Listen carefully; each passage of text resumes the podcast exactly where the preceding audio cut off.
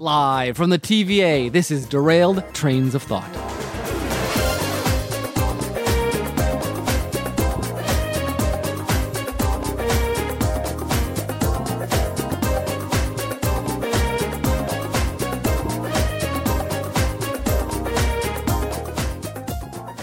Hello, Tim. Hello, Nick, right? Yes. yes. Okay. I'm, I'm a little disoriented because the 60s like office we're in right now, I feel like I've seen like three versions of myself walk by. Oh, well, but you can tell they have like on their jumpsuits. Yeah, It says yeah. Variant. So I don't think that's you. Okay, good. Phew. Like you're the real one. I'm the real, I think. As Okay. as far as I know, I'm the real one. Okay. Yeah, it's it's very bureaucratic here, which is a little different than I expected. Yeah, I mean, I, I dig their interior design. It's very unique and orange. Yes. And that kind of old school charm thing. Though there are some people walking around with those sticks. I think we should probably stay out of their way. Oh, yeah. Any Anytime you see a security guard like that, yeah, you, you don't want to mess with them. for no, sure. but maybe, maybe we can hop into some office somewhere. Yeah, maybe uh, there's a room in the library we can chill in for a little bit to record our podcast. Yeah.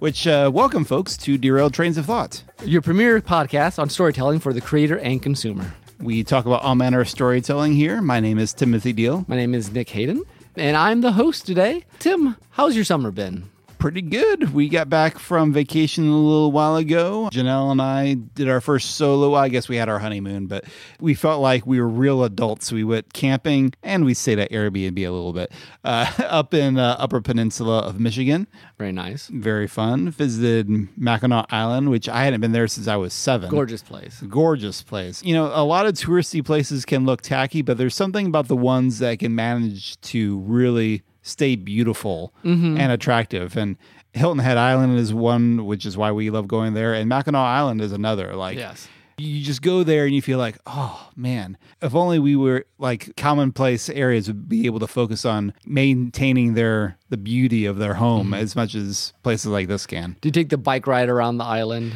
Well, we took it around half the island. Unfortunately, they had about another half of it closed off Oh. for road repairs or Oh, something. interesting. Yeah. One of the fun things about Mackinac, folks, is that there are no cars allowed there. So you all travel is by bike or by horse drawn carriage, basically.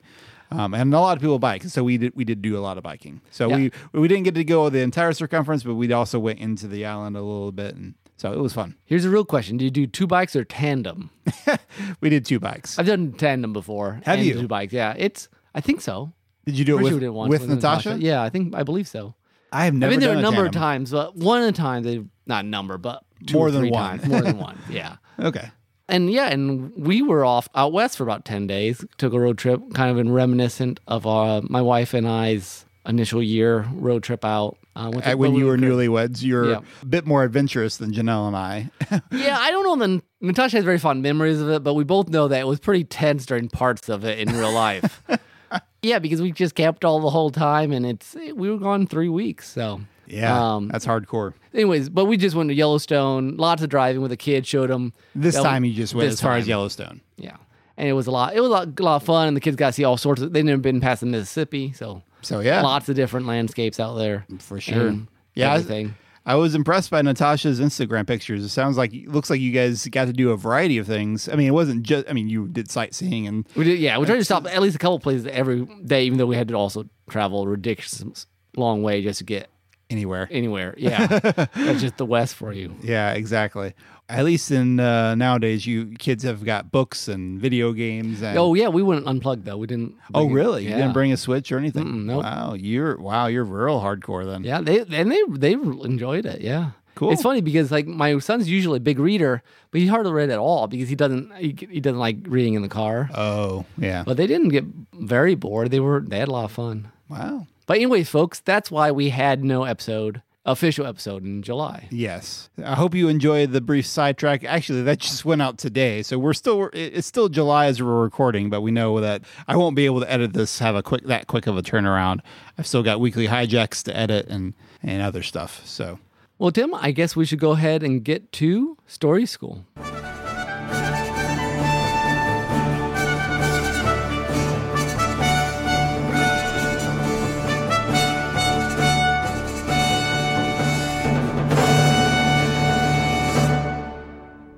All right, folks. Uh, this was one of the few times I kind of had a title with an idea that we were going to do for uh, Story School, and we kind of in our notes wrote this as Destiny, Free Will, and the Multiverse. This is a big, uh, wide ranging topic, I feel. Yeah, so our idea, just to preface kind of our big idea, is just kind of talk about how fate and multiverse and characters' free will all interact in stories, which actually comes up way more often than you would be- think. It's becoming more and more of a big deal in superhero. I mean, looks like a lot of Marvel Phase 4 is going to deal with multiverse stuff. And then in some of the like video games, you guys oh, well, I- we don't play even that much, but it shows up a decent amount too. It does. And, And partic- anime and Particularly, yeah, it seems like Japan has a fascination with particularly like the defying fate ideas. Now, these ideas, you may say, what was it again? Destiny, free will, and the multiverse. Like, the- in some ways, they seem like disparate things. Okay, maybe destiny and free will are more clearly related, but how does multiverse fit into this? And when we were talking about this, like, I realized we were kind of coming at this from different directions. Like, in my mind, because of Loki and other things, I've multiverses or an alternate universes is something that's been on my mind to talk about for a while. And in my point, how like it kind of messes up some of free will stuff, but you were coming at, at it from the opposite direction. And I came around from the direction that if you defy fate, then suddenly in all- many stories it breaks off timelines and bec- you get a multiverse. And we'll use illustrations here. So I feel like a lot of these these ideas are going to be intertwined, and we've talked a little bit about about fate before when we discussed the chosen one. Um, I forgot to look up what episode number that was, but It was uh, a while ago. Yeah, I it don't was remember. it was a while ago, back in the seventies or so. In 1970. wow. 1970, yes, we were no no the, That's a that's a different show with time travel. um, but anyway, I thought we'd start with a brief, just an observation I've had about these stories of fighting fate. Again, the the common and we've mentioned this in other podcasts is like you know your Oedipus Rex. You're like there's a prophecy. That's going to be your destiny. Oh, I'm going to try to get around it. I'm going to go kill my son or leave him to expose. And then it happens anyways. actually episode 67. That's the one I'm thinking of, the Okay. Once and Future podcast. The Once and Future that was podcast. about the chosen one, but also about prophecy and how it's hard to defy your fate and all that kind of stuff. And that's where we mentioned a lot of this Oedipus Rex stuff. right. And so it seems that for most of, at least my knowledge of older stories, usually it's fate's something that you fight against, but you can't really beat. The whole like man versus fate is Job, it's Greek tragedies, it's Stranger Than Fiction, uh, where, you know, in a much more modern version. of it. modern sense. Lost in season five is very much like, and even six is like, are we going to conform to what has already happened or what I'm what Whatever. I'm destined for? I mean, five is about can we change the future? did whatever happened happened. Yeah. Do they mean that? and season six is very much about am I going to succumb to this idea of destiny, like with Jack and other people that I've been avoiding for the last since the show started. Except it seems that we're moving, and I think that's just how culture changes into more stories about defying fate, and you can actually do it. Xenoblade, uh, video game for the well, it was for the Wii U, I think, mm-hmm. but it's for the Wii uh, for the or it was for the Wii, but now it's for the Switch. Oh, you mean Xenoblade Chronicles? Chronicle was the first one, not the second. I think it was a Wii U. I want to Was say it? it was a Okay. Wii U thing. I think. But I don't know. Anyways, it's on the Switch. That's where I played it. Has a lot. The sword of the Minato shows you the future, and then you can do things. And they keep trying to like, well, we can defy our fate and we choose our own future. Free will wins. Uh-huh. Um, and, I mean, Loki's a little bit about that. Well, and actually, while we're on subject of video games, we'll get to Loki in a sec. Yeah. Even Final Fantasy VII Remake added this aspect of it, which originally was like it's the original story from the original Final Fantasy VII up to like this point. Except they added these new things, these new things that are like kind of trying to keep make sure that the story of the game stays on the same story as the original Final Fantasy VII. And eventually, the characters like Aerith brings up these guys are like the guardians of destiny. The, the live stream is determined how some of these things are supposed to be, but like we got to take out Sephiroth now. So let's not let's defy. De- and they, so they wind up fighting destiny, and it leaves the ending very ambiguous. Of like, well, where is the rest of the? Because it's like part one of this remake. Yeah. So we- we're all like, well, where is this going to go from here? We, is this going to be radically different, or is this just going to be mostly the same? No one really knows. If at you this blow point. the nuke up, does it change the future or not? Sorry, random lost reference, guys. Not random, but here, I thought we wouldn't actually get very much lost in this episode. I had to, I had to do it. But anyway, I think that shift is in some ways attached to this change in culture that we're very much about we can define who we are. And so the idea that there is a force or a god or something that's dictates stuff. I mean, Wheel of Time is very much there's prophecy and he has to fulfill it. And there's no way there's no way really to escape it. And that's part of the wrestling. And we've talked about it other times. So anyways, that's kind of the fate and free will. And then the multiverses come into all this. Well, well, let's talk a little Yeah. bit more about before we move on to multiverse stuff. This is a thorny thing for me as a Christian because the tendency of my belief is to lean heavily on the Arminian side of things, Arminian as opposed to Calvinism, Mm-hmm. Yeah. meaning that God does give us some free choice. It's not just strictly predestination, you're either saved or you're not Yeah. saved, that God gives us the choice to accept Him or not Yeah. but I do have to recognize at the same time that the Bible does talk about God being sovereign. There are portions of in Romans talking about for those he foreknew, he predestined, and all this kind of stuff. So it's tricky to figure out the balance. And there's a saying that I saw somewhere that I've always liked that life is like a card game. Predestination is the hand that you're dealt, free will is how you choose to play your cards. Okay. So that's kind of how I've always kind of resolved the tension in my mind. It's not necessarily a theological thing, but I think it I think it adds an element of truth to it, at least in a way that works for me. Yeah, I've always, I guess I've always uh, reconciled in my head. I and I, to be honest, I'd probably lean a little more Calvinist than Arminian, though there's good arguments on all sorts of levels on both sides. Guys, do you guys know that you came for a theological um, Bible discussion tonight? Um, well, I mean, I feel like we would be not doing this conversation full Yeah. justice if we didn't delve into some of these these things a little but bit. I guess to me, as a writer, it's that sort of like, as I'm writing, the characters doing what they're doing, but I also have a plan of what they're going to do. And so there's this given, I, again, this is not theological either, but I feel like some of these things, like Oedipus Rex, like The Hobbit, where, you know, Gandalf is like, oh, you thought you were so special? You, this didn't all happen just for your sake. And like basically that Right. Bilbo made all these choices, except everything happened that way because there was a purpose behind it. Yeah. And I can, and that's all I really need. I can get into the arguments with people about the finer details, but I think fiction is a very interesting platform where you can actually, and sometimes see that that where the two sides of the coin meet. Right. I mean, for me, ideally, free will and destiny is kind of a dance. They Yeah. somehow go together. Like, it is both your choice to do the things that happen, but God is also orchestrating things. Some people would say that, well, that means you don't have any choice at all. It's like, I, I don't think so. There's been way too many times when I'm trying to figure out what to do and I can be open to saying, "Hey God, show me what I should be doing here," and He'll be like, "No, you decide." Yeah. So it was like, uh, so yeah, that's When anything, well, the free destiny and free uh, free will, free destiny, free destiny, free willy. Um, with the free will de- uh, predestination thing is that you gotta define your terms. D- I don't know that e- even most hardcore Calvinists say that everything's you choose pre is forced upon you as much as whether you can save yourself. y- yeah. anyway, we can- we it, it- it, it depends on yeah who you're talking to. Yeah. Babylon B has poked fun at Calvinists. Well, sometimes yeah, about- that, about well, kind of yeah, which- stuff. yes, yes, completely. Anyway, Anyway, so straight up, and we talked about some of this with the, the episode 67, is that there's a lot of very interesting room to discuss free will and whatever sense that the creator brings of predestination, fate, God, aliens, whatever the reigning force, time lord is. But it does seem that in modern stories, more and more, there's this sort of let's overthrow the authority that's dictating what I should do. another interesting example of this from Final Fantasy.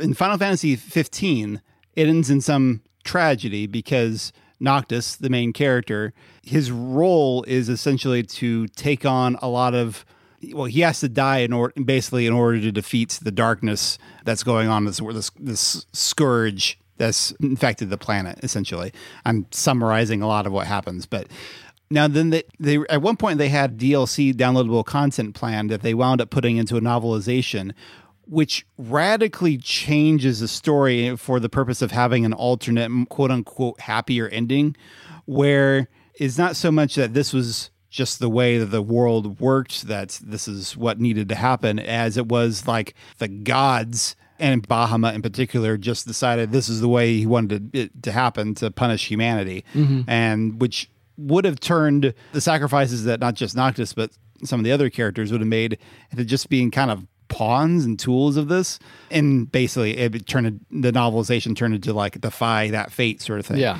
So, I mean, that kind of ruined in some ways. Like, yeah, he had. I mean, again, my, the dance between destiny Yeah. and free will. I liked how the original story went because it was a very meaningful sacrifice. That yeah, Noctis was following a plan, but he learned how to grow into that plan. He he became that person that needed to take this on, and it ruined the the tragedy. I mean, that's sort of the stranger than fiction. He grows into the, what the author is going to write. Yeah, that's true. I mean, Although, I mean, in in a certain way, I guess you could also say that he did change his fate a little bit because he, were- he was originally going to die, but then the author is like, "Well, wait a minute. He knows he's going to die. This is- actually makes him a better person. Yeah. shouldn't I try to save him?" yeah, yeah. So- well, that's true. so- So it's been long since I've seen that. Yeah. But anyway, So, anyways, that that interaction, and then you throw on this multiverse thing. yeah, Well, because now when you make decisions, alternate universes get made. I mean, that's if you don't know in multiverse, there's lots of different, I guess, running ideas. But the idea is that basically there's alternate versions of yourself different dimensions. from different choices that were made at different levels of. I mean, at least in the version of multiverse that this is coming from. Now, some multiverses just it's not necessarily made off of choice. It could just be random circumstance that create these alternate that's true, too. Yeah. alternate versions of yourself. Yeah. I mean, that's really what we're looking talking about with alternate. Like Chrono Cross, which Realities. I have a rant in some older episode, but the whole Actually, I think it might be in that same episode. isn't that say? Oh, you're right. It is in that same episode. Yeah, 67. It's a good one, folks. Go listen to it. Um, but you go between two different dimensions, and it branched from where basically you should have died in one and you were saved. Because the, later on, you find there's this city that keeps track of fate and makes things happen like it should. And Mm-hmm. I think there's probably some overturning fate in this whole th- thing. But, anyways, so that was the decision there. In, say, Loki, Mm-hmm. the multiverse is basically, well, pruned away because anytime someone make a decision that shouldn't be made, They basically s- scrub it, They edit it. Yeah tried to keep it all consistent. spoiler. If you're not watch Loki, go watch it if you Yeah. want. If you like that sort of stuff. But yeah, that rule may change by the end of this of the at least this first season. They have announced they're going to do a second season. But yeah, I'm going to lay some some more cards on the table about Yes. multiverse thing. Do you remember when we did our Children of the Wells roundtable? Aaron Brosman mentioned that time travel was becoming one of his storytelling pet peeves. Yes, Because he, in his words, there's so many ways you can do it wrong. yes, that's true. and he said that despite the fact that Back to the Future is one of his favorite movies. I have become to feel in recent years that multiverse is something that I don't particularly enjoy because I don't like the ramifications that it, that certain stories will bring out of it. So explain. And I'll preface also the saying that doesn't mean that it can't be done well. I think Loki did it really well, but it has some inherent problems with it. For one thing, the entire fact. well, Let's just go. Let's just start where we've been talking about in terms of like free will stuff. So, if a multi whole multiverse gets made, or if a whole alternate world gets made because of a different choice that someone made, Mm-hmm. does that mean that all the souls and all the people uh, from this branch world only exist because I chose to go left somewhere instead Yeah. of going right? That's That a Doctor seem- Who episode. I mean, yeah, it is, and it's interesting as a as a mind game sort of thing. But if you're putting into the flesh and blood of an actual realized story, it raises lots of red flags for me because like that seems so unfair to okay, they're NPCs, who cares? But like. I don't know. I just I don't like the idea of like creating whole people just for because one person made a different decision.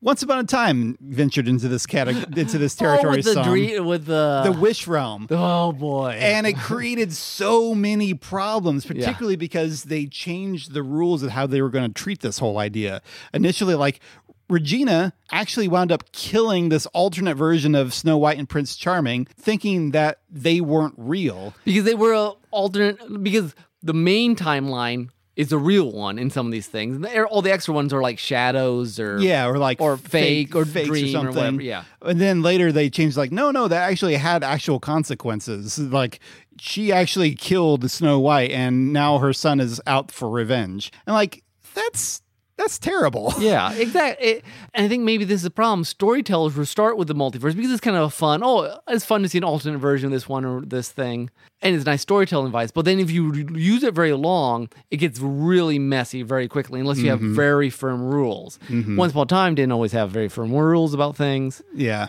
For instance, the sort of alternate dimension things work really well in like. Say, person of interest would have episodes where the computer would run through scenarios. Sure.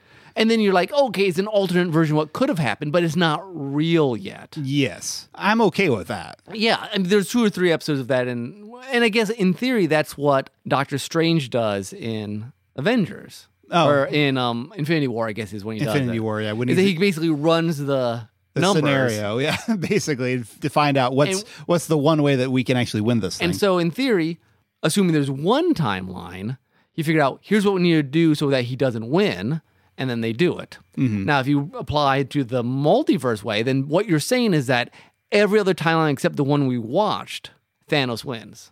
yeah, and that's that's kind That's of messed up. problematic because then what you're saying is that, yay, we saved one timeline, which is like 0.001% of the entire existence, and Uh-huh. all the rest of them are under darkness. Yeah, which is not what no one thinks like that. I don't know if that's what they were implying there. but it is an inherent problem. I mean, it's kind of the unintended consequences thing. Kind of similar in some ways to when we talked about death, how sometimes some creators use death as a way to like make the audience care, but sometimes it can have- have the opposite effect and make the audience not care. Example I'm probably one of the few comic book nerdy types in America who did not fall head over heels in love with Spider Man Into the Spider Verse the animated film. Don't get me wrong, beautiful, really cool art style, fun characters, but the film lost some connection for me w- when a version, a really cool version of Peter Parker died in the first 10 minutes. Yeah. That immediately for me was like, I don't, I'm not interested in a world where a good Peter Parker dies. Like, Yeah. he's, this was a great guy. I'm like, this is obviously not my Peter Parker. I'm not, Yeah. why should I care about anything else that happens in this universe? I guess it's sort of like as a story device. That's what most people use it for. It's like, oh, we got to bring in Spider Ham. Um, And and like I said, there was a lot. I love the creativity of these some of these alternate Spider Men. So when, when it comes to like just goofy multiverse shenanigans or different dimensions, I'm okay with that as long as you don't take it too seriously. Like Phineas and Ferb did this pretty well in their movie Across the Second Dimension. Mm-hmm. That's just silly. It's a lot of fun. I don't have a problem with that. The problems come sometimes with these. The more invested you get into this, some of the unintended then- consequences. Then, then suddenly it's like trying to care for.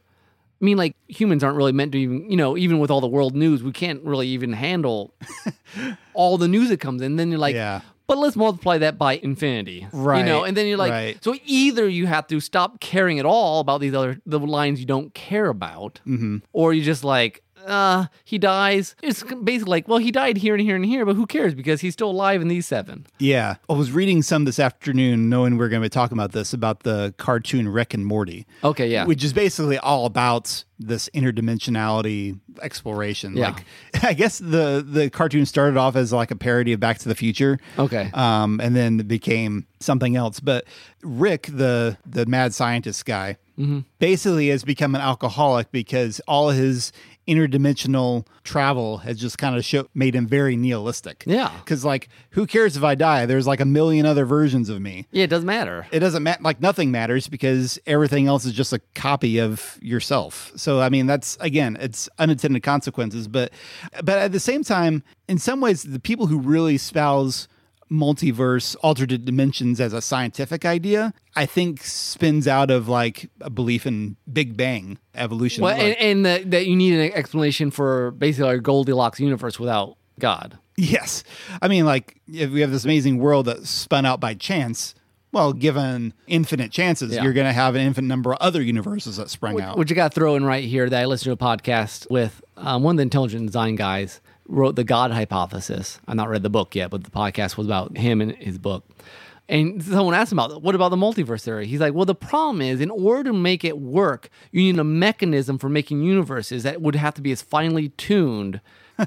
and where does that come from? Yeah. So even scientifically, it doesn't. At least according to him, I'm not read the book. Doesn't work out. Yeah. If you have something that can make that is so finely tuned to create one universe, how is it going to make others? Yeah, it's, Yeah. you gotta have a universe making mechanism. Yeah. But anyways, so what we have here is this deep dilemma in that on one hand, in humorous, lighthearted moments, it's fun to see. Oh, we got Spider Ham. Oh, it's fun to see what would have happened. It's a what if. Yes. And, and comics like multiverse, I think, because they're always doing what ifs. Like, I mean, there was even was a whole series like what if in Marvel. Sure. You know, because as we've said, it's hard to change characters permanently in comic books. Mm-hmm. So you try new New spins. new re- uh, spins in a remixes. different in a Yeah. different comic line so that you don't touch the main one.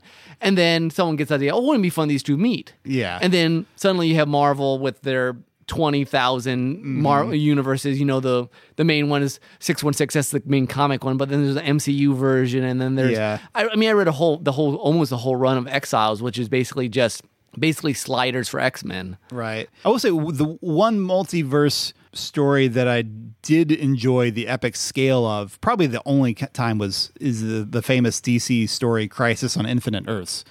I mean that's that's just a, a cool like the, the stakes they made for that, some of the the characters and settings and things that happened and it had a profound impact on the DC universe comics at that time. So I do like that story. However, every time DC tried to replicate that ever since was a law of diminishing returns. What do you think? And maybe I, I was thinking through this. Maybe the best use of multiverse is when some person from one universe goes into another, because when it's personal, you're still caring about that. It's when you becomes all of them. Like, Yeah. you- like I didn't watch a lot of sliders, but you go, they go to another world, they try to fix things. They care about that world on there, and then move on to another one. And like that doesn't bother me as much because it's almost like it's basically like going to different planets, except Sure. not I guess as long as there's not a lot of interaction like like I- the interaction is unusual not a lot of interaction and in some ways even just i the way i preferred to do rather than having alternate dimensions that are like just a photocopy but slightly different than ours i just think the idea of alternate worlds is inherently more interesting once upon a time did this for a while you know you've got your the enchanted forest realm where snow white and them are and then Yeah. wonderland is a completely different place and uh, i don't remember neverland i think was a completely different place i mean and this is the this is the cs lewis narnia way of doing things things. Yeah. We have Earth, we have Narnia. There was the wood between the worlds that like connected like all these other worlds that Yeah. you never actually even got to see aside from Charn, I think is the one in Magician's Nephew. But I just think that is so inherently more interesting. Sure, there are similar things in there, but it's not like it's not the people it's not the people. And Mm-hmm. I think that's where the problem comes for me. I, I feel like, and again, this is coming from a Christian perspective where I think God is endlessly creative. yeah I don't see why he would choose to make just another world that looks just like ours, but with like a version of me that is blonde instead of brunette. well what it be it, i mean in some ways this is a is a world that doesn't have god in charge but has people so they can make i can make a choice and i run a universe Yeah. that, the universe literally runs around me um, that's, that's a that's an interesting point. Yeah, yeah. this is my this is my story Bobby's Um, world. Bobby's world. Um, what do you feel about holodeck, Matrix, and Shield E when they were inside the whatever, where most of it's virtual? I feel like that's a different storytelling thing because it is yeah, it's it's an alternate world, but it's you're not saying like all these other worlds exist because of quantum physics or something like that. I guess they're not. I mean, like in holodeck, in the what was it called in Shield? the oh man, I'd recognize this soon if one of us said it. Um, Radcliffe made it, and yeah. yeah, I, kn- I know exactly what you're But talking about. um, because you had the alternate fit. Is it the grid? No, that's Tron. but I guess in some ways, what's nice about those is that also the people aren't ensouled. They're not real people, except for a handful of them. Like, yeah, they're just virtual recreations. I mean, that's its It gets- own it gets- interesting. it s- gets- it's its own interesting sci-fi thing where like how far along does it, like a fake person develop? And- how do they, they develop a soul? But that's like a, a whole different issue. and, and science yeah and science fiction goes on different scales of that because i mean that's a whole like um do androids dream electric sheep problem right, right. um are robots or i i suppose the whole battlestar galactica problem what does it really mean to be human? That yeah kind of thing. and that's a different issue yeah we talked about that with doubles i guess in that episode Framework. the framework The framework. That's what it was called in Shield. E Anyway. So this is half related, but it, going with choices and spins. So I've been writing this choose your own adventure story for my brother for a project of his. I won't get into the, how that works at this moment. If you like crypto, crypto cards, go to atomichub.com and go to NFT story cards and you can go Go from there. go from there. But that's a different podcast. um, but I I have found it more difficult than I thought to write a choose your own adventure because the problem is you make choices and then the character then you have to write what happens both way and it's, it's hard to say this character is developing at least the way I wrote it. Yeah. you know it's just it becomes like well which one is better which is you know it- you that sort of i guess that guiding principle that when you write a story this is what the characters are doing and growing and it kind of dissipates and it's really weird Yeah. for, for me at least now as I got farther on, I, I've kind of found here's the thread if I had written the story this way and this is the thread I wrote. But early on, it was just like, okay, what's interesting about? I mean, I think the reader hopefully will find it more interesting than writing it. Just felt like, well, if these are all three choices and they're all supposed to be interesting, then why make one over the other as a, as a creative decision? Sure. Yeah. So it as we get closer to the end, and I start killing off timelines, so to speak yeah. then it becomes like, okay, this was the story or this was a story. But it's from a creative point of view, at least the way I work, which is usually with a very with a loose outline and then letting the characters talk to me, Uh huh. it's very weird. Yeah. And I think it, almost like the creator version of the multiverse for the consumer. Interesting. I mean, I guess a game designer would would say, "No, you're you're just giving the player agency." I mean, Yeah. probably ideally when your players play through this thing, they're going to put themselves in the shoes of the person and make choices Yeah. accordingly. Which I think But- I have nothing wrong with choosing an adventure. Like I'm not saying it's but the way I write, it was It was a very mental different space. muscle, yeah, different mental space. Because normally I have like because I, you want a story for me for the, everything's there on for a purpose. But then if there's two or three options that kinda happens afterwards, then what was the purpose Yeah. of the? I, again, it's more of a mental thing for me, and I'm I know some people probably love writing choose an adventure, but you can be like, ah, you can this will happen, or you'll die if you do this, or Uh-huh. um, and it's been kind of fun as it got farther on to see sort of the different endings. I still have sort of like three or four things that are like main goals, and he kept trying to get them in different methods. And so as I've written, I found out how to do it. Mm-hmm.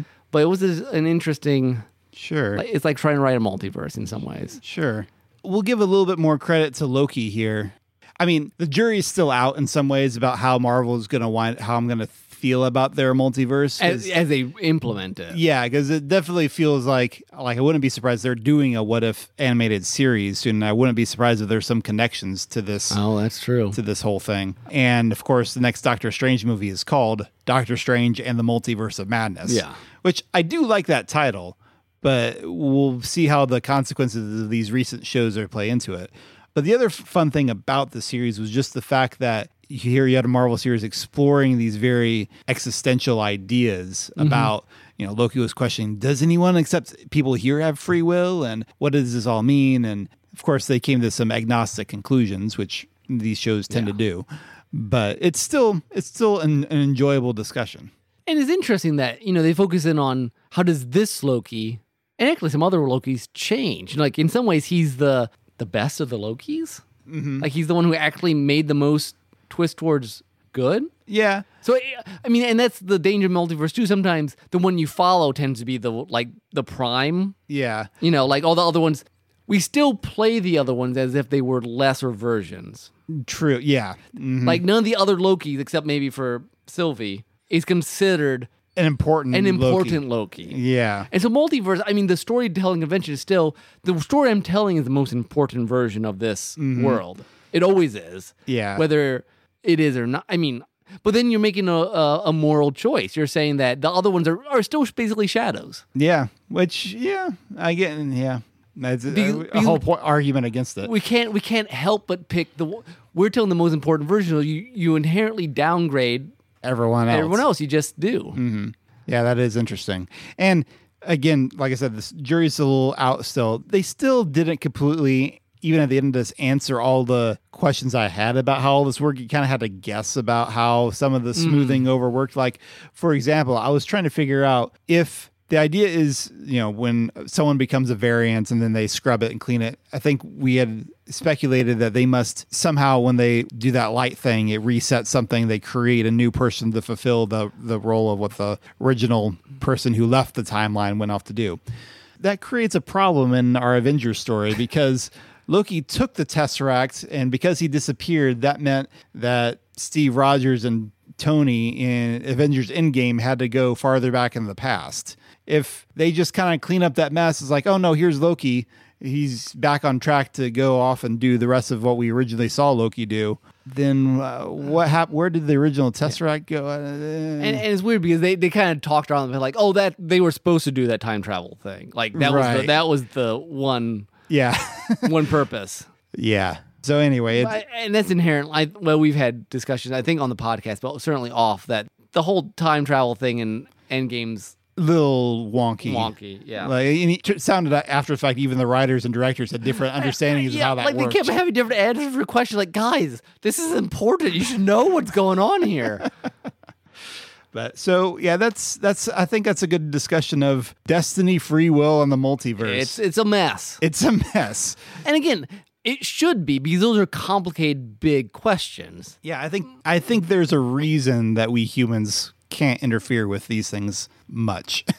And I think if you're going to be uh, from a writing point of view, I think we need to say figure out the deep, I guess I'll say theological roots of what you're writing before you just throw it in there and have to figure out okay, what are the consequences of of this. of this yeah. dream realm, Wish realm. wish, wish realm, which, which not wish well. It, anyway. It was a mess. It was a mess. Yeah, because it can easily become a mess. I mean, you can kind of do the Doctor Who wave your hand thing, but then you basically have said that I don't know. You got you got to do that. I mean, in that, such a that, way. then that becomes your style. I mean, doc, yeah, It's a Doctor Who. style. Doc, doc, that's the style of Doctor Who, which is fine. It's semi fairy tale ish. But you can say a lot of important things and Sure. some very interesting things by just knowing what what the back pinnings are. Is that right? Undercurrents. Undercurrent, underpin, underpinnings. okay. the underpinnings of these things are whether it's just supposed to be for fun or whether it has more serious ramifications. yep. So, and go see, go watch Loki. Yeah, it's worth it. So, all right, I guess for that we'll go to soundtrack. three, hit it.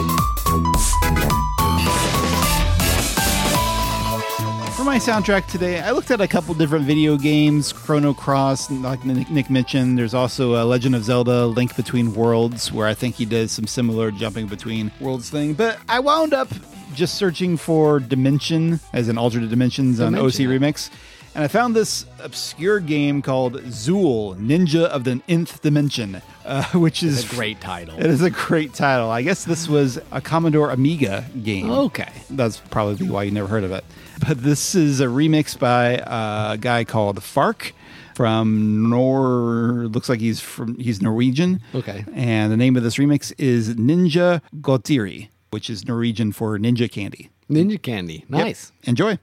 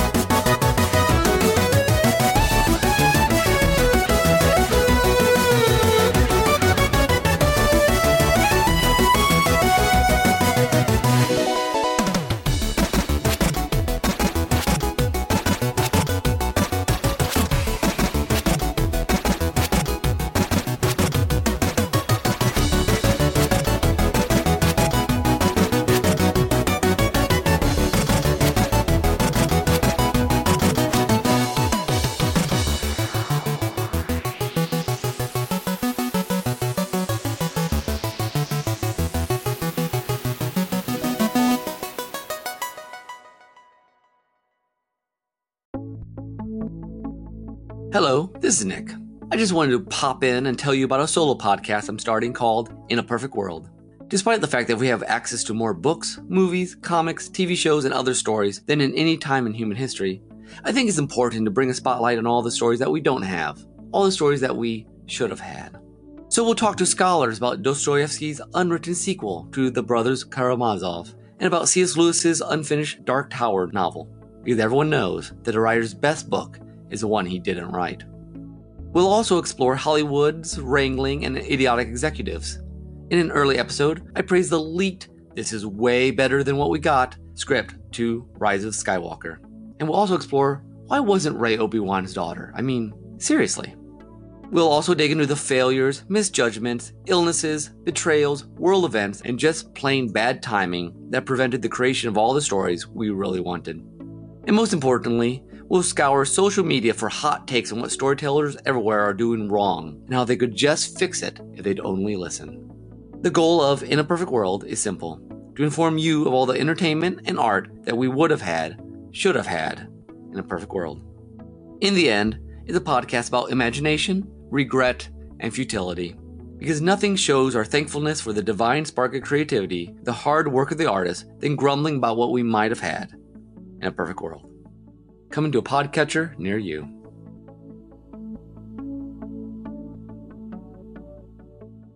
Well, that was nice ear candy. Ah, ha, ha. Ah. Ah. Anyways, I'm, I'm not, glad you enjoyed it. it is not time for pun times, guys. Sorry, but it is time for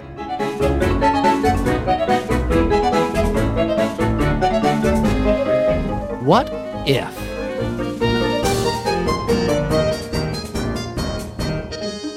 All right, so we decided we're talking multiverse. What if seems to fit pretty well. Yeah, it's been a while. I mean, we've been it's a whole Marvel thing. They've got a what if show coming up, which they stole our name. Come on now, just like they used it on the comics 20 years ago, but still. Yeah, yeah. Royalties. Royalties. But we thought to do the sort of uh, let's bring lots of alternate versions from all their alternate dimensions of famous characters into one place to solve a crisis. yeah, because there's been lots of different versions of some famous literary characters, and, And- so what if what if they actually all existed? And I guess to preface, we'll plead ignorance. We don't know all versions of some of these characters. Um, Right. We have different realms of knowledge. I know, like, I don't know how many Robin Hood movies, for example, there are, and I've seen only lots. a handful. so. And we will also admit that we were having a trouble coming up with some female characters for this. I know there's lots of different versions of Jane Eyre and Elizabeth Bennet, but we're guys. We, We don't don't- really, we don't know them. I've read the original, but that's that's about all I got. And seen the six hour movie. Yeah, But- and a lot of the other ones, like like Anne of Green Gables, you really only need the one movie. Like I guess Netflix did an adaptation, Which of it, apparently my, my wife did not like. but- yeah. So she just stopped. Yeah. so anyway, so some of these there's just only once. But anyway, what, what who's who's our first character here? I think we need to bring all the Scrooges from all the Victorian Londons or Ab- wherever they are. Ebenezer Scrooge. Yes. Are we including like the Bill Murray? I don't know the Scrooge. Y- if very you well. know them very well, yes. Okay, well I won't mention him then because I don't know him. Oh, okay then. I Okay, don't so either. I've got a gold generator here from a website called SammyMontoyo.com. okay. So I'm just going to click this this button that's called the new goal.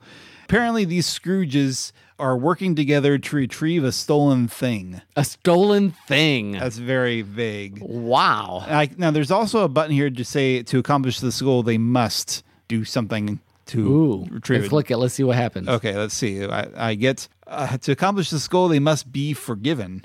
Which- Wow. that seems very Scrooge. I like this. So are these funny thing about talking about alternate Scrooges? Are they all coming in pre or post ghosts?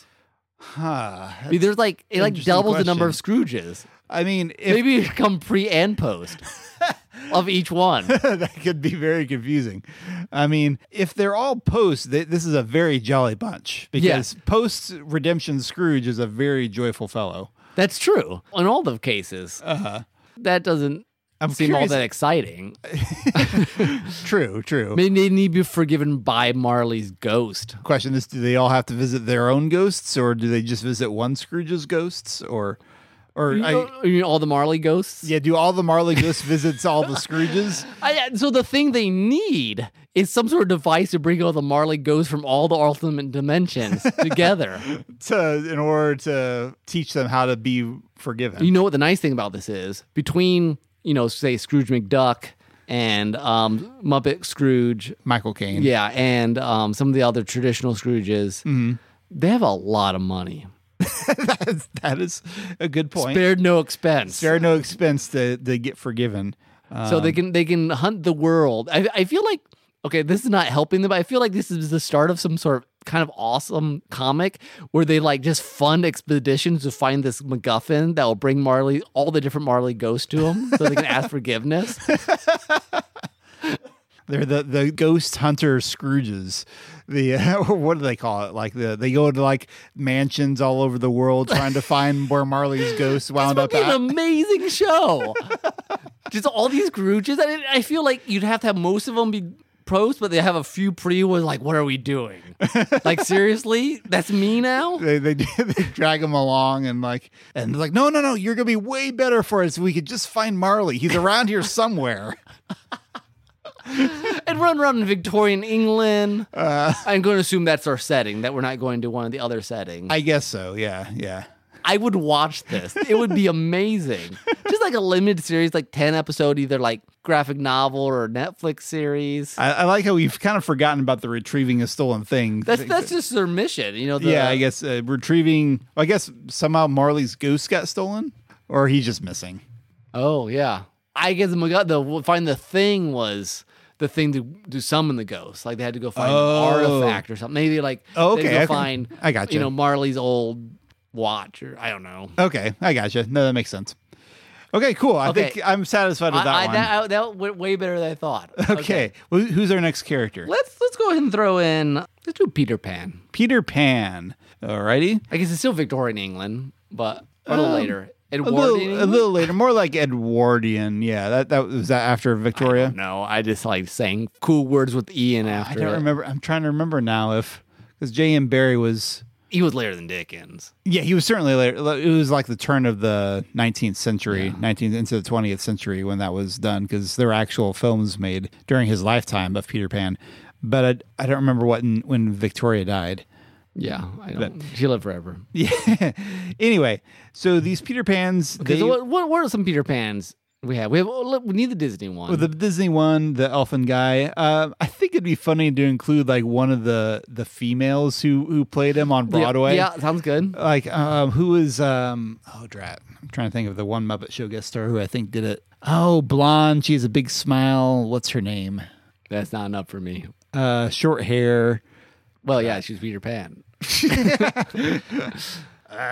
oh well well mary martin was one this is another one i'm thinking of but anyway Do we include the Once Upon a Time Peter Pan, the evil, the evil peter pan i think we have to in and some then ways. you mentioned John Williams, not not John Williams, sorry, Robin Williams, robin williams Robin yes. so you have your old peter pan your old Peter Pan. Um, I want to also throw in just because it needs this movie needs more love. There was a 2003 Peter Pan movie, I've seen that one. Yeah, uh, which was I think was DreamWorks. it was but- good. is really good and one where they actually cast a, a boy around i don't know 12 years old 10 i don't know which for my money that's the best live action version of peter pan out there in fact i think in some ways i like it better than the disney one as it's probably more accurate. yeah more more accurate to the book and yeah man the book is surprisingly rich ideas wise but anyway um, so okay their goal is to get someone or something on place on time Wow. Speak English? someone slash something on place on. I'm going. That doesn't sound very Peter No. Pan-y. Let's do something else. Uh, to get rid of something. Eh, Okay. To accomplish this goal, they must escape animal attack. oh well. okay then. I think we know what animal the attack that is. Probably the Weasel.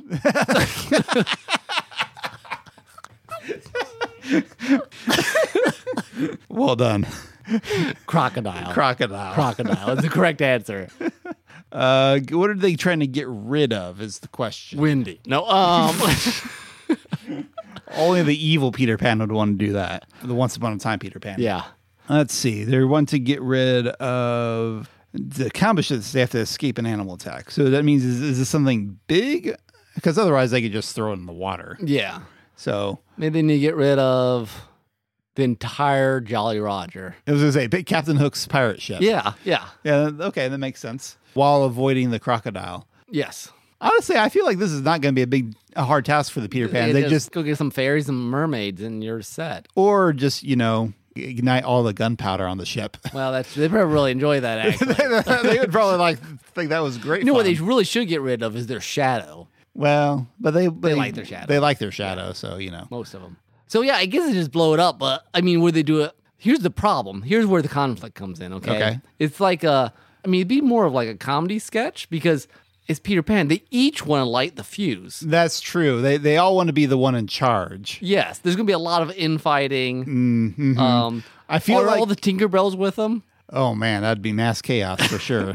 They just fight each other. I mean, it's I Tinkerbells. I feel like Or would the Tinkerbells fight each other? Or would they like all like understand each other? Be like, okay, let's let's go. I feel like they would go and be the Peter Pans and just do it themselves. I, I feel like they might fight. e- I mean, it depends on on your. ver- I mean, if you're talking like the original Tinkerbell, the original Tinkerbell only has room in her head for like one emotion at any given time. That's true. so if the other Tinkerbells are kind of like that, and the Disney one was somewhat like that. Yeah, the Disney one was like that. Mm-hmm. The Once Upon a Time one was not. No, neither was uh, Julia Roberts Mm-hmm. from Hook.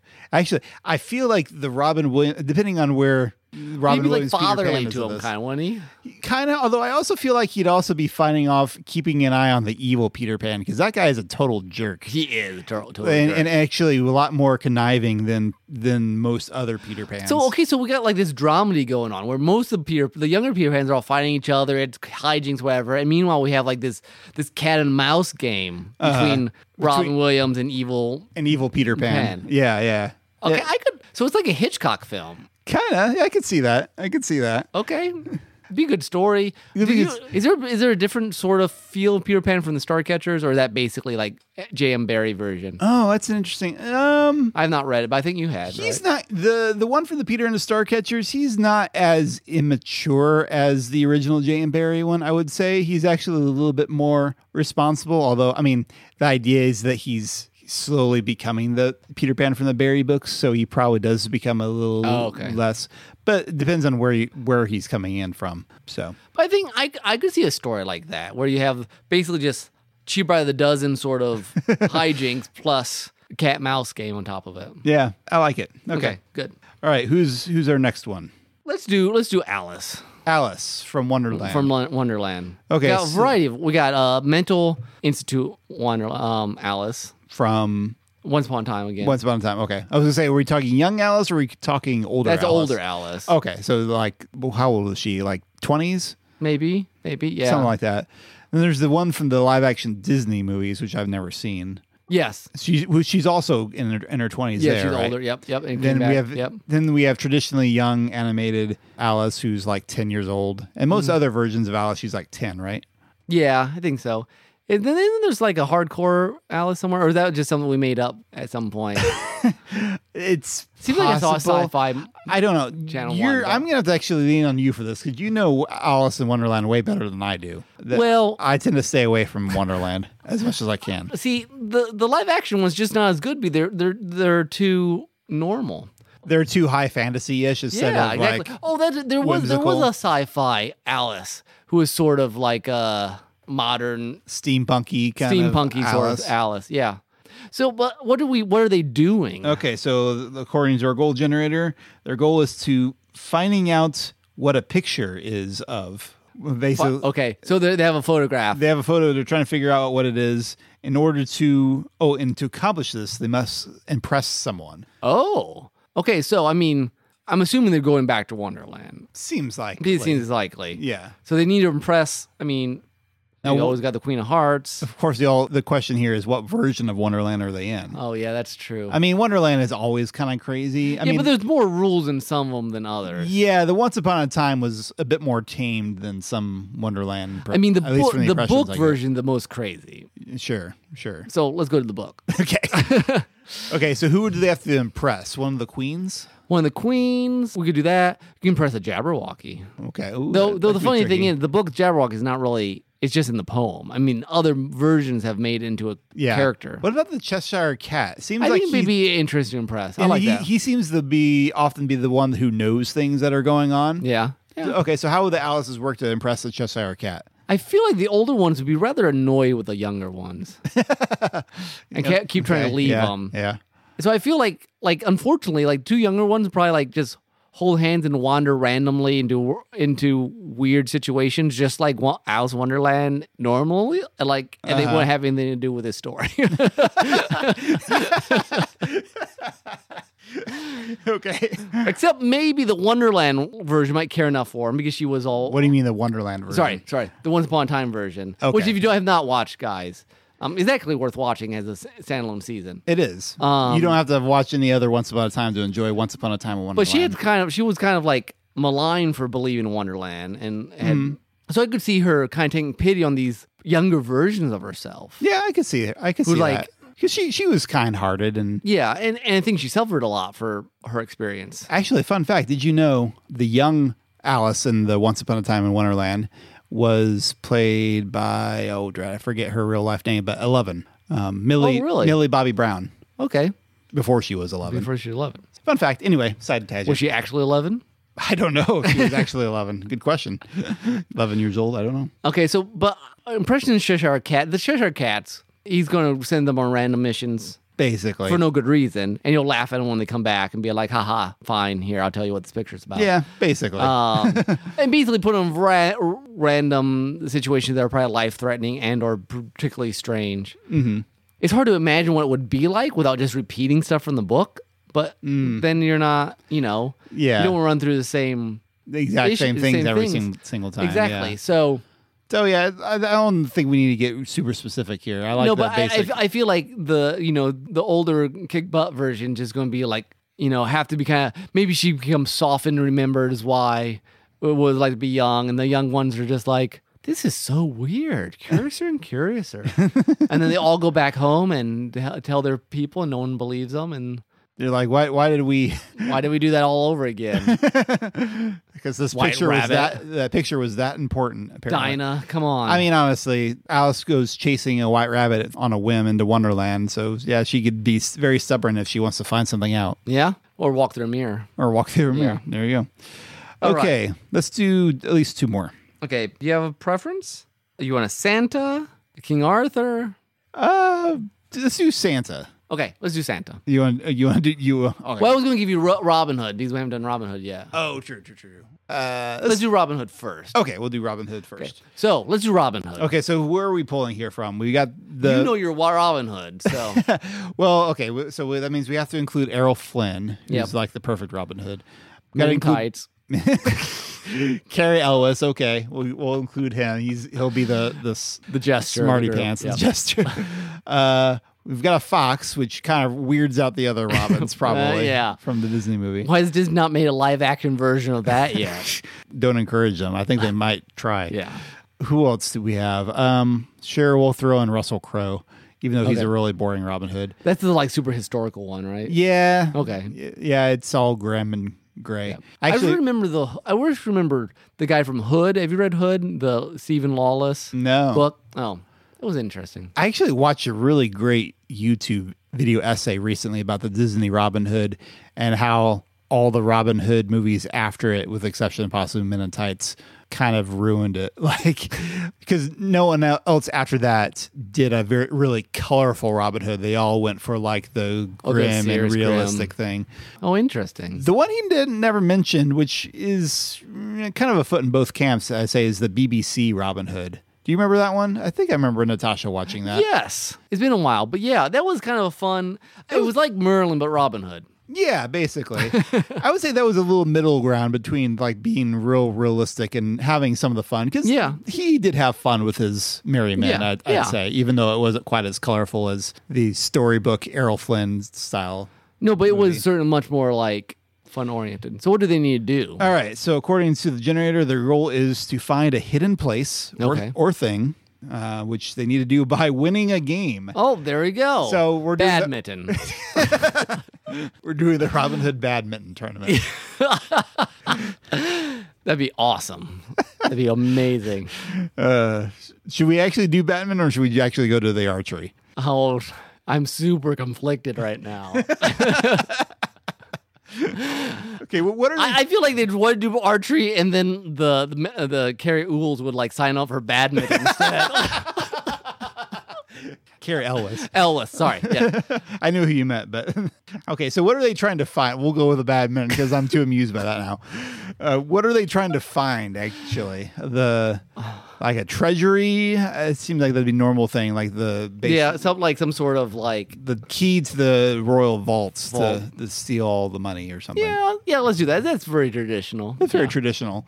Well, first off, Russell Crowe is going to be really out of his element. He's gonna be s- he's just gonna be grouching around, and, like every shot of him is just like gray and black, and like just raining on top of him all the time. Covered in mud, like because like he he got the muddiest court. It'd be badminton great, like court. he just dives and there's mud all over him as he, with his badminton racket. That's perfect. Meanwhile, uh, the fox is just kind of bouncing all over the place, having a great old time, and I think even Carrie Elwes is. Oh, he's probably enjoying that. Oh yeah, he's loving it. I, I meant um, Errol Flynn. I think Errol Flynn is probably having a great time too. He's smiling away. So this is his partner badminton or singles? I think they probably each enroll, but eventually they're eventually they come up to each other. So I'm gonna say singles, Oh, I but see. like it's a tournament. It's Style. a tournament style. So then they're So face ev- each other. So eventually there's no one left but Robin Hood's. and uh, Russell Crowe loses pretty quickly because Yeah. he's just not nearly as nimble as the rest of them. Otherwise, uh, it's a toss up. I don't know if I could uh, if I probably could pick out between a the winner. fox and Errol Flynn, isn't it? Probably, it might, that's what- where my heart would, would lend me to say. But any way you cut it, they they win. anyway they cut it, they win. They they they fix this whole tournament. Now is there enough maid Marians for them all, Good or is, or question. is it just the winner gets the maid Marian? Unless it's the animal, and then you're like, uh, I'll wait for a human. um, we'll let the the listener decide that okay, one. okay, all right. Finally, should we do Santa? Let's do Santa. There's a lot of Santa. There's a lot of Santas. I feel like we have to include the Tim Allen Santa yes, because he's he's a pretty classic one. Um, I think we need the Rudolph, the Red Nosed Rein, the claymation Santa. yes, with or without the gout. gout. No, there's there's one of the shows when he has the gout, he's at home, and then it's not Rudolph, but it's the same Santa in one of the other. Really? Yes. I didn't know that the same Santa showed up in another thing. you mean like the guy who was skinny and then yeah. Okay. I'm pretty sure he's in, is in one of the other. the other Rankin Bass Yeah. things? Okay, I didn't know that. Okay, we'll just do the Rudolph. We won't worry about the gout. we used to make fun of it. We're like, what? I don't How remember does that Santa at have all. the gout? Okay, so we got those two. Who else do we need? Who's another famous Santa? Um, guess we could do Nick Frost from that one Doctor Who episode. sure. Uh, should we go ahead to the uh, Miracle Thirty Fourth Street? Okay, sure. The the black and white one. I- Yeah, I, yeah. don't know the color. one. Yeah, no, black and white be fine. Okay. We could play. Have you seen? Have you seen Christmas? The Christmas Chronicles on Netflix? Probably not because I have kids. Oh, but it's I think I um, did. That was a recent movie, wasn't it? Yeah, with um with Kurt Russell. Okay, sure. Because He's he's interesting. He's very like a little more um forthright, I guess, or like Yeah, I don't know. He, he's an interesting version. I'm trying to actually now. Now that I mentioned, that, it's like I think I saw that, but like, was that two years ago? or Yeah, I think something? it was two years. I watched the second, which the second one was not as good, but we had kids, so we are like, hey, let's watch this. We like the first one. Let's watch the second. Okay, yeah. I guess I don't remember that one super well. But anyway, I don't remember the elf, from, the Santa from Elf. I don't either. I don't think I've actually ever watched Elf all the way through. All our audience is like mad at us now. I know. I mean, it shouldn't surprise people that we tend to I've seen it once Follow the or crowds. something like that, but Yeah, my, I like know. my, my sister Haley would be like, watch it like nonstop. Yeah, basically. I know there's been like a million versions, but those are the ones I, I feel most familiar with. Yeah. We'll just go with those. That's enough Santas for now. Yeah, We okay. could always get We might but come no, up we need remember we some need more. one like um mall Santa. Okay. Um, Like the one from Home Alone or something. yeah, he, he does see a Santa at home alone, doesn't Yeah, he? he, he like he looked like Santa's getting into like his car. And Oh, okay. Yeah, the g- that guy. Okay, I remember him now. Yeah, yeah. Gotcha. Okay, what does your protagonist want to do? deliver a present. Oh wait, what? He just says eat. Eat eating. No. Should we do? Let's do something else. yeah, I think that's kind of just normal Santa. Yeah. Okay, he wants to escape an animal attack. okay. Actually, we had that before, didn't we? Oh, I guess so. forward to accomplish this goal. I guess these things add things. Okay, what is your predict? Santa wants to avoid someone Okay. by hiding something intangible, either the info, the time. Oh, real quick, we got to add one more Santa. Okay. We need Santa from the Santa and Ice Cream Bunny. just, just sitting there on the Okay. beach and the most useless. The most useless Santa there is. Yes. Yes. Yeah. please. Okay. okay. Fine. Thank you. Well, it Okay. won't be hard for that guy to avoid someone. He can't go anywhere. with his soiled pants. anyway, so he has a. wha- wha- they're trying to avoid someone avoid someone by hiding something intangible. hiding something intangible. In like the info or the time or something. If you My want, I can love. give Santa an antagonist. Sure. whose goal is to find a home or a place to live.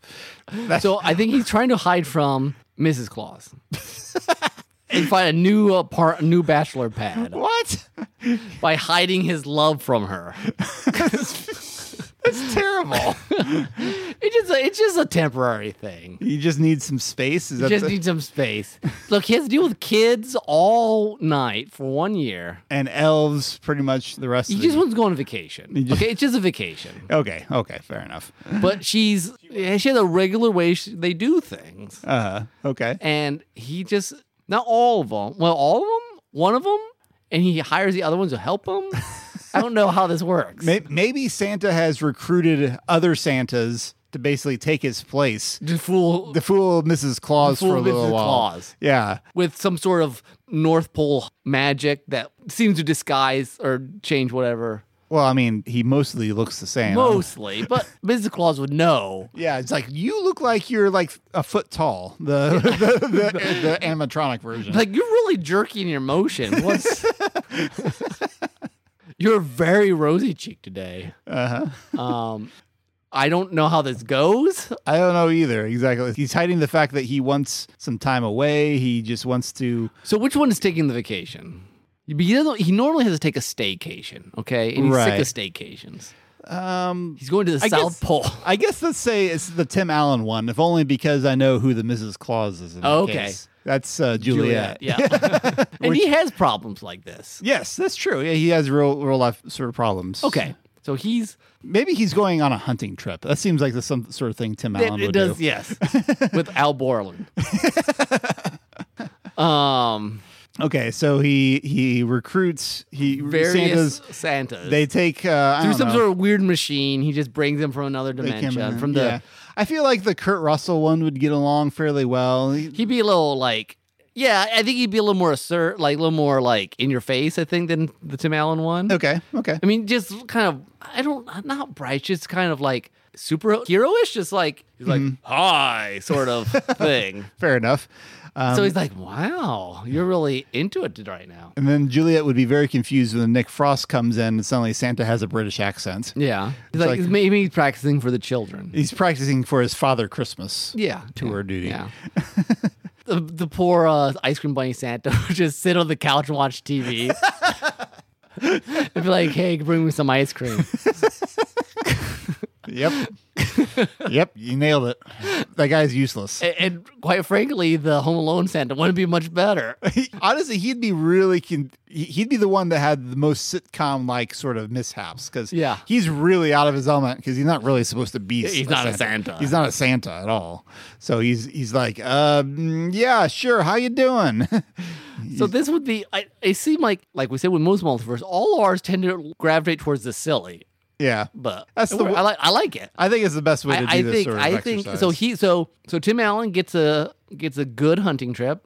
uh-huh. Um, He comes back. I feel like by the time he he comes back, Juliet's seen through all Yeah. this. Do you think that like the other ones like they just like it here? They they don't leave. Like they just keep stacking Santas. I think and like there's just like there's like one in every room by the end, and they're all acting like I think that Juliet, I think Mrs. Claus finds however Santa did this originally, and she brings other Mrs. Clauses in, and they basically backfire. This is this is all basically an elaborate "I Love Lucy" episode. Yes. Mrs. Claus brings other Mrs. Clauses in to kind of Teach and them no a one can tell the lesson. difference between anyone else. Everyone ends up happily ever after. Mhm. And then they have a Merry Christmas bec- Yep. because and, everyone falls deeply in love again with their Mrs. Claus. basically because they they were like, man, that other Mrs. Claus is crazy, but I love you, Mrs. Claus, my Mrs. Claus. yeah. Yep. So there you go. So we just call it keeping up with the clauses. I like it. yeah. Okay. I, I, I enjoyed that. Those Yeah. were good. That, that was fun. So we're run- running long, so we can't get to our other characters. But let's tell listeners what are some other uh, characters that you could do this kind of what if magic at home. Hey, please send us an email, send us an audio clip of you just telling us this wonderful sh- show that some or book or someone should write. So we had Sherlock Holmes. Sherlock Holmes. Lots of Sherlock Holmes. You could ha- and combine uh, Benedict Cumberbatch with like uh, rat. Yeah, yeah. Ba- Basil of Baker Street. You're in my mind. we thought about doing Frodo, but we weren't sure enough versions. I mean, you got you've got Elijah Wood. You've got the animated, The version, weird animated version. weird animated. Which I guess there's actually two sort of. Well, then there's the Return of the King version. Yeah, yeah, Yeah. So that'd be slightly different. but I don't know. Um, we thought Lois Lanes. There's lots of Lois Lanes over the True. years. True. James Bond. It'd be fun to have. It's like having all the doctors together. Yes, that actually would be a lot of fun. I There'd be a think. lot of I feel like- crazy driving. Um, I feel like the the Daniel Craig and Timothy Dalton. I want to say. I, I, well, I don't know. I've not seen the Timothy Dalton one. Long, I remember watching License to Kill when I was way too young to see it and getting really freaked out by Mm. by it. So I don't know. My, in my head, he's a very brutal Bond, but I don't know that sh- for sure. the problem is, if there's only one female lead, it's going to cause problems. Uh, And yeah, Sean Connor. Anyways, Yeah. um, King Arthur. that could be interesting. That'd be a lot. There's a lot of different King Arthur. There's a lot you could versions. choose from. Yeah. Yeah. Don't bother with the Once Upon a Time version. He's just gonna run away. I so want a a, a gif of that. The Once Upon a Time King Oh. Arthur just hightailing it through the woods. It was the funniest. so if you don't know what we're talking about, once upon a time I had this. He was like a cowardly, backstabbing King, King Arthur. Arthur. But there's this one scene where he like basically just turns and runs like a like a cartoon villain. It was like the funniest. You could almost hear like the like the Flintstones feet in at least my head. It At least that's the way we remember it. Yeah, Yeah. it was so quick. It was was. so funny. I wish I could find it. Anyways, Tim. I guess we should probably get out of here. I guess we have as much time as we want. Yeah, I don't know if time works here or not. I don't understand that. Maybe, although I thought that statue looked really different a minute ago. Oh, that's not good. Yeah, do you recognize that guy? They may uh, no, no. Okay, well, there does seem to be a lot of tumult around here. So, yeah, let's wrap things up. Remember, folks, you can listen to our uh, podcast on a number of different platforms Apple Podcasts, Spotify, and Stitcher, and also on our website, derailedtrainsofthought.blogspot.com.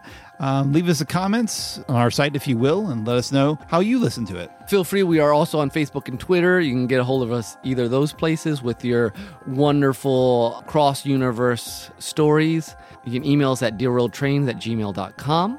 and leave feel free to leave us a review on uh, one of those podcatchers again we'd love to hear what you think of the show if there's anything you'd like to see us add to it we'd love to hear that too And always, uh, we've name dropped Lost and Once Upon a Time a couple times this episode. Follow our sister podcast, The Weekly Hijack, where we discuss various tv um, shows TV shows. both of those actually but Yes.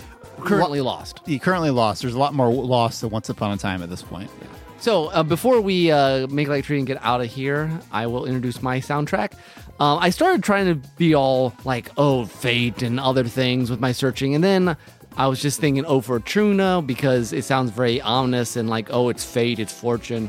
And then I thought of this wonderful song from Star Fox, remixed by DJ Pretzel, called "Fortuna Favors the Funk," which is just a great song all around. I hope you enjoy, and it'll just leave you with more ear candy as we get out of here. i can't believe we haven't gotten to star fox on this No. Eh, podcast before now It has but- nothing to do with multiverses, except but fortuna Fortuna, which is just the plant name in this case. so, But fun stuff enjoy. Until next time, this has been Nick. and this is tim Adios. bye-bye